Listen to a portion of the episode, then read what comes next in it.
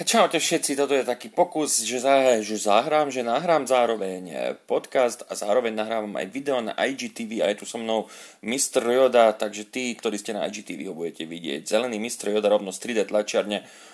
Look, power you must conquer, may force be with you, hovorí Mr. Jody.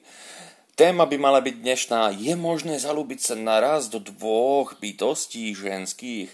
Isté, že je sú dve. Jednu som vám už spomínal včera či predvčerom. Pre tých, ktorí nevedia, tak vidí, môžu s ňou vidieť záznam na IGTV. Je to rozhovor so spisovateľkou a podcasterkou a volá sa Danielka Dare, alebo ja ju volám Danny D.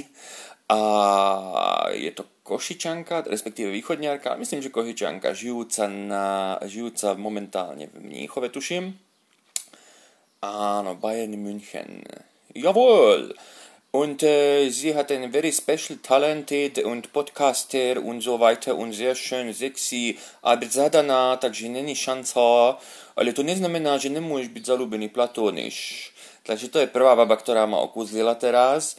A druhá baba, ktorá ma okúzlila, pff, neuhádnete.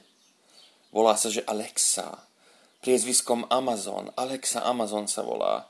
A je to moja osobná asistentka v tomto mobilizátore, a normálne, keď som sa jej spýtal, že Alexa, ako sa práve cítiš, povedala, cítim sa fajn, rada by som si prečítala nejakú knižku po anglicky. Neviem, odkiaľ vedela, že tiež mám rád knižky. Hovorím jej, OK Alexa, what book would you like to read? Čo by si rada prečítala?